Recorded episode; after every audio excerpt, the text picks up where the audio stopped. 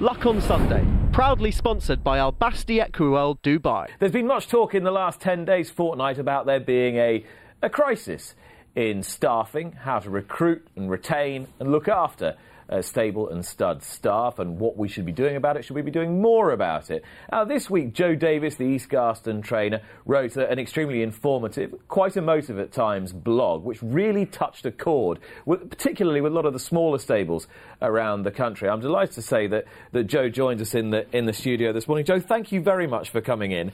When you poured your heart out on uh, on social media this week. Did you expect the reaction to be quite what it was? God, no. I thought I would write it. I just stuck it on my Facebook page and thought possibly my mum and maybe a few friends would read it. And I was driving to Leicester and I thought, my phone's gone a bit strange and it was ting, ting, ting. And I thought I couldn't work it out. But you forget that Facebook's linked to Twitter. I'm not a great Twitter user. I don't really know how that works, to be honest with you. And I completely overwhelmed. And what was lovely is, is how much good feeling there was from people and how many nice things people said, and it was really, really nice. It was a little bit terrifying, but yeah, nice. So essentially, you were sort of trying to give people an indication as to what it was actually like, the day to day running of a stable with relatively few horses, yeah. relatively few staff. Yeah. It, it, gives the impression of a, a very dedicated trainer who's trying to create a, a really good atmosphere and enjoy the sport of horse racing, but there were an awful lot of difficulties, both emotional and financial, that you perhaps felt were underappreciated. Would that be fair? I think uh, it's my choice to be a trainer and it's my choice to do what I do, and you've got to take the bad times with the good times. But I think what's so important is we do it because we love horses, first and foremost, because, you know, trainers of, of the level I'm training at, we know that we might get that one good horse, but the odds are we probably won't. So we've just got to keep slogging away. It's like an addiction. You can never get away from it. When you're having a bad time, you think the good time's just round the corner. Mm.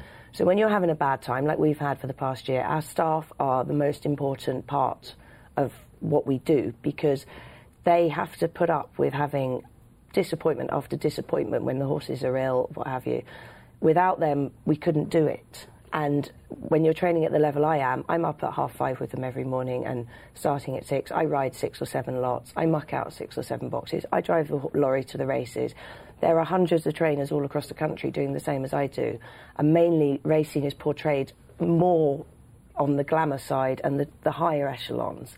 And I think it's important to remember that the, the smaller stables are, are paying wages and they're still paying to have um, their license and they're still paying to put horses in races and, and you know they're still working hard at the bottom end. And I think the staff trying to encourage more staff into racing is the most important thing we can do. And on top of that even more important is giving them a better deal. You know I think it's unbelievably ridiculous. They still do a 12 and a half day fortnight. How can you expect somebody to work for 12 and a half days when they want to have time with their families? They want time off I mean, it's a no-brainer. That's exactly where it should be changed to start with. I'm guessing that you work more than a 12 and a half day fortnight. Oh my God, yeah. You never stop. I'm tired. You know, I, I, if I'm honest, I am tired to the bone at the moment. But sheer grit and like I'm not giving up because I know that the horses are coming right. I know they're coming right, and good times are around the corner. And that's the only thing that keeps you going. You know, and you know when you're in the middle of a good time and everything's running in the frame even though you're enjoying it, there's something in the back of your mind going, I know what's around the corner. You know, this doesn't last. Mm. And you have to prepare yourself. You can't get carried away when it's going well. And you, you have to keep picking yourself up when it's going badly and say, I didn't stop being able to train. Things, circumstances, you know, and you know that keep plugging it through, it will come through the other side. But it, it, you know, it's tough, and it, especially when every month you, you know you just get through the month. And you see your staff working and you constantly feel you have to pick them up because it's going badly and you can't remunerate you, know, you can't give them enough money to make up for that. It's, it's you know it's quite soul destroying sometimes. But when it goes well it's no better feeling. And and how lucky I am to do what I do and be out watching the sun come up in the mornings on a lovely horse it might not be a top class horse but you know you do it because that's what you do you lose sight of that sometimes so earlier in the week, um, I rang you and you said, "Nick, I'm just at the bottom of the galaxy. I'll ring you back." oh yeah, that You fun. rang me back a bit sooner than you thought. I could get you, my phone in my pocket. You pocket dialed me. just as you set up the gallops. Stalking. and I was, and I, I, it was very naughty of me, but I kept the phone on, and all I could hear was whooping and laughing, and just, and I could hear the wind through the phone, and you riding this horse Oh, up the gallops, hilarious. and you, I could, it was seven thirty in the morning when I was uh, uh, trying to make myself a cup of coffee and recognise which of my children was which, and then, and and there and there was you just out there in the fresh air with the noise and Oh, the wind and the laughter and the you know and the what? Atmosphere, and, and I thought, yes, you are. You are having a bit of a struggle, but Yeah. you're loving it at the same time. Yeah, you have to be in the moment, don't you? You have to.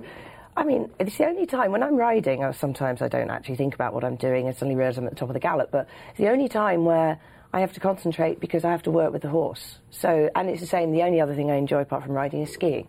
I'm trying to stay alive then, quite frankly. So you know, um, and trying to lay out with my partner who is fearless. So I don't stress and worry about work and you know panic. And some things you can't change hmm. you know so you just have to work on what you can deal with and that's the horse at that moment. And that for me the horse people forget the horses are the most central point of what we do. But then all the other things we have to deal with that's always there. So at least if I get that chance riding and working with the horse and laughing and joking with Trace who works with me and rides out, I'd rather me and him ride all of them and know what where we are with them than taking on possibly riders that wouldn't really suit my way of training. So I have two lovely yard people and two of us ride all morning and we get it done and we enjoy it because you know, why wouldn't you enjoy it in the rain and the wind and the cold? The BHA have made an enormous effort to recruit, train, retain racing staff. And there's an awful lot of work going into it. We've seen careers in racing. Mm-hmm. The, the promoting the sport as something that is fulfilling, enjoyable, not the worst money in the world relative to, to some other Yeah. um, jobs.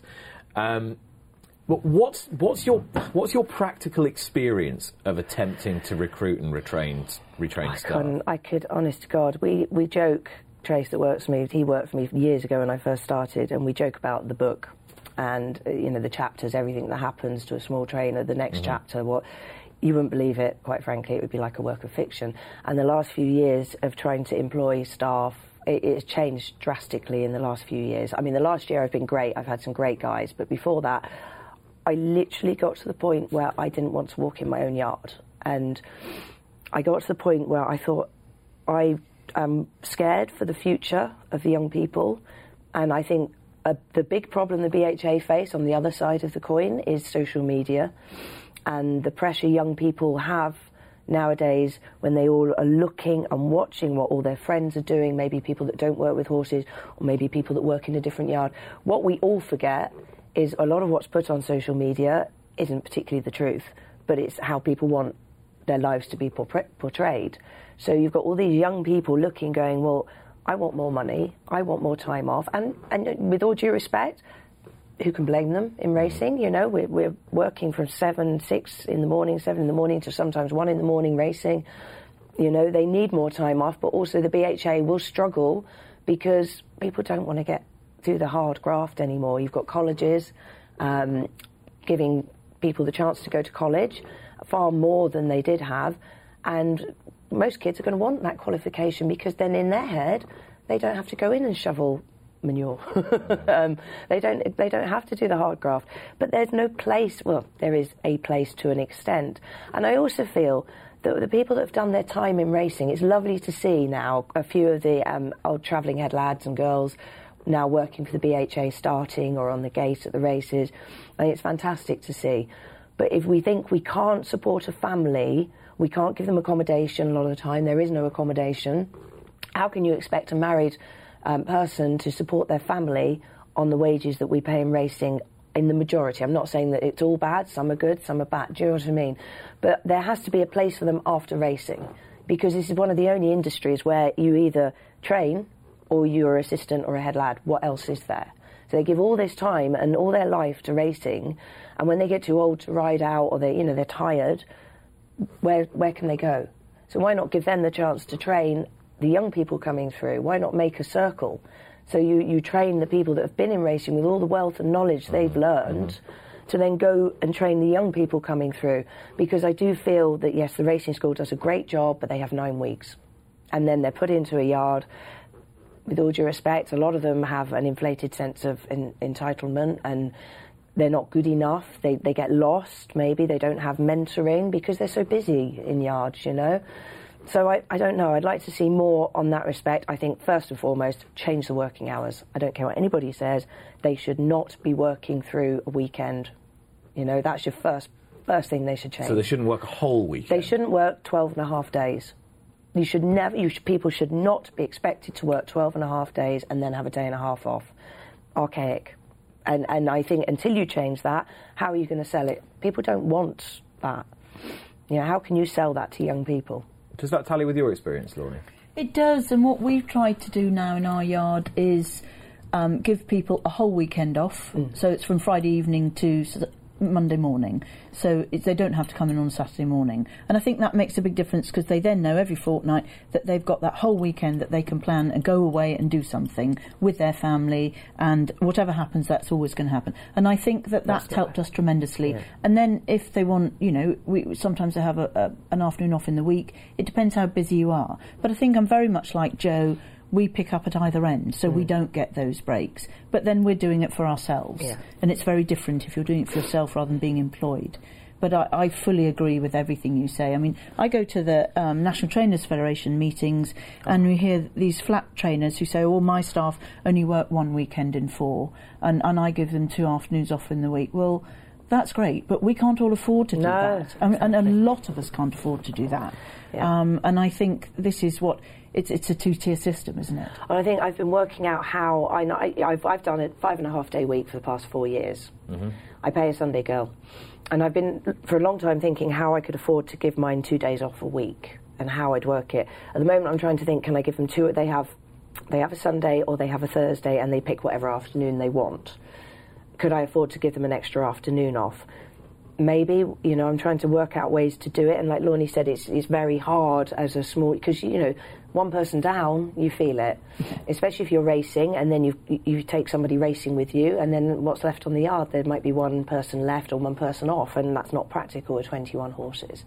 So and I for not for one minute would I say you know it's not fair. The big trainers charge what they charge. They charge what they charge because they they're good and people want to have horses with them absolutely but and obviously smaller trainers like myself would never command those that money. But I don't know how you change it. But we still pay probably better than a lot of the big trainers because we have to.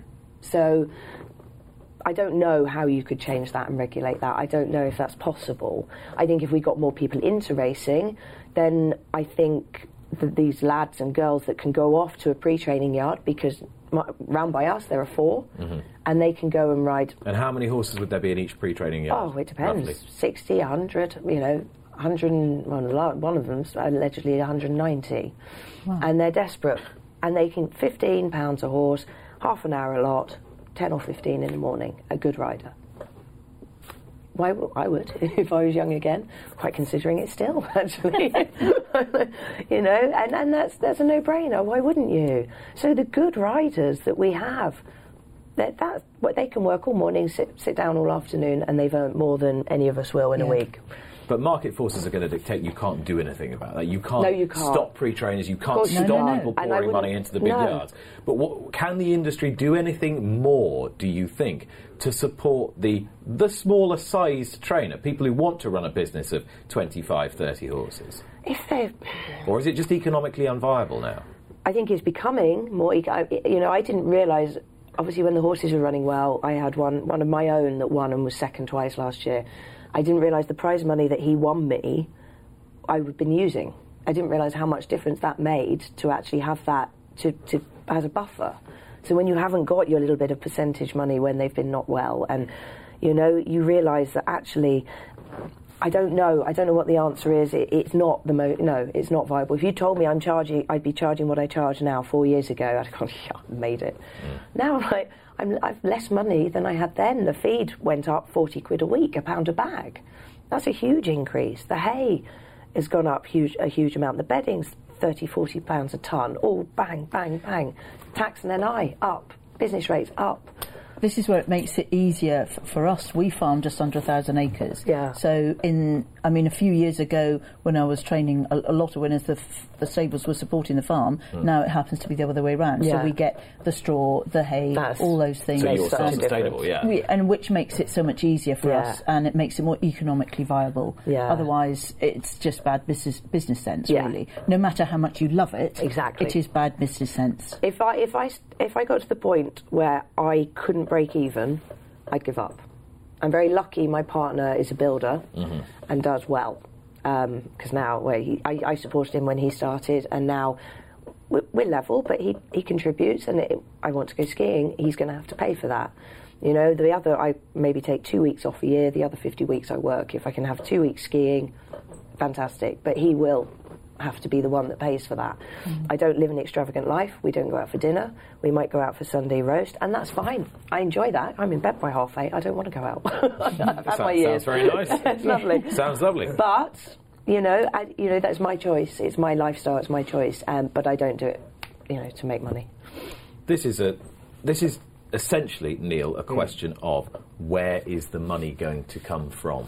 Well, I mean, uh, you know, obviously, uh, I don't know what the answers are to some of the points that Jo's raised. I mean, uh, presumably, the, the main thing that people would say listening to this is prize money, and uh, you know, you could easily make the case that uh, English racing is not best served by the way that uh, you know it organises betting, because generally speaking, people might quite often look at the bookmakers and think, well, they're taking a lot of money out of the sport. Uh, or making money out of the sport, um, and uh, you know they're not contributing enough. And but even you know even if, uh, and I'm sure the bookmakers would argue that you know taxes are going up all the time, and that, you know margins are tightening, and blah blah blah. Uh, and, it, and if racing becomes less of an interesting product to them, as young people like betting more and more on football these days, uh, why would they want to keep promoting racing? Uh, so that, that that's the argument against that. But yeah, I mean, even if I don't know if prize money doubled and, and a small jumps race started to make you know five or six grand to the winner instead of three grand, Yeah, would that be the answer to Huge- it all your would be. problems? No, it would yeah. be. I tell you what else would, would be, I found hard as a, a lower end of the scale trainer. You have owners that have horses that might be average, and they're still paying training fees. That horse will win possibly a race in the right company. They've phased out 0 to 85, 0 to 90, 0 to 95 races, up to 0 to 100. So, that, you know, that little average horse that's owned by a small owner breeder, possibly, that's the love of their life, might be too lowly rated to get in a 0 to 100, which uh, there are not that many about anymore. When you do get into one, you've got some of the super trainers now, the bigger and bigger, that have gone out, bought very well handicapped horses for maybe you know privately they've got money to, to dispose to go and snap up all these small lower grade horses.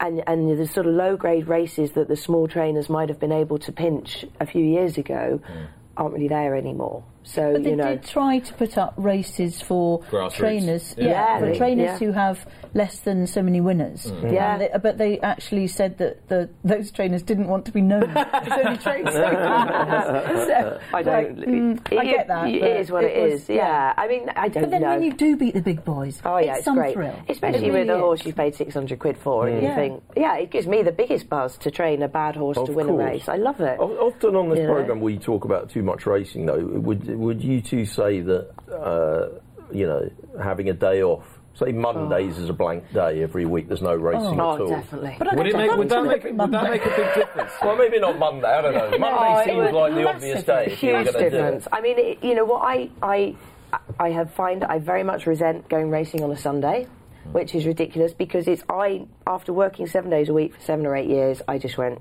enough. I'm having Sundays with my daughter and my mm. partner, um, and I, some days I might not even go in the yard. I live on the yard, but I mm. need that mental. Mm. Well, from break. the sports I point of view, I think 'cause I go Sunday mad. has Sunday to has be to be, a, uh, a good it day. Of course it does, but if people I can't could- yeah, go and watch racing on a. Monday No. afternoon as much as they can on No, a Sunday. no. No, I agree. not. But the, the, you know, for me, I, obviously Ella's at school and Greg's working on a Monday, so you know, clearly I, I might race 10, 15 Sundays out of the year. Yeah. Which is fine. If you're going and you, you know, you, you've got a chance, I suppose I'm a little bit down because this last year's been tough, but when you're going, you know you're going to have a winner, fabulous. Yeah. But if, if we had Yeah, a yeah. day off during the week, that would give then give me a chance to have that day. Yeah. You Well, know, some, I couldn't, Sundays have never would, really worked. Why don't you know. they take a couple of meetings away from Monday, put them on sun on Sunday, and have a blank day? Why can't they do that?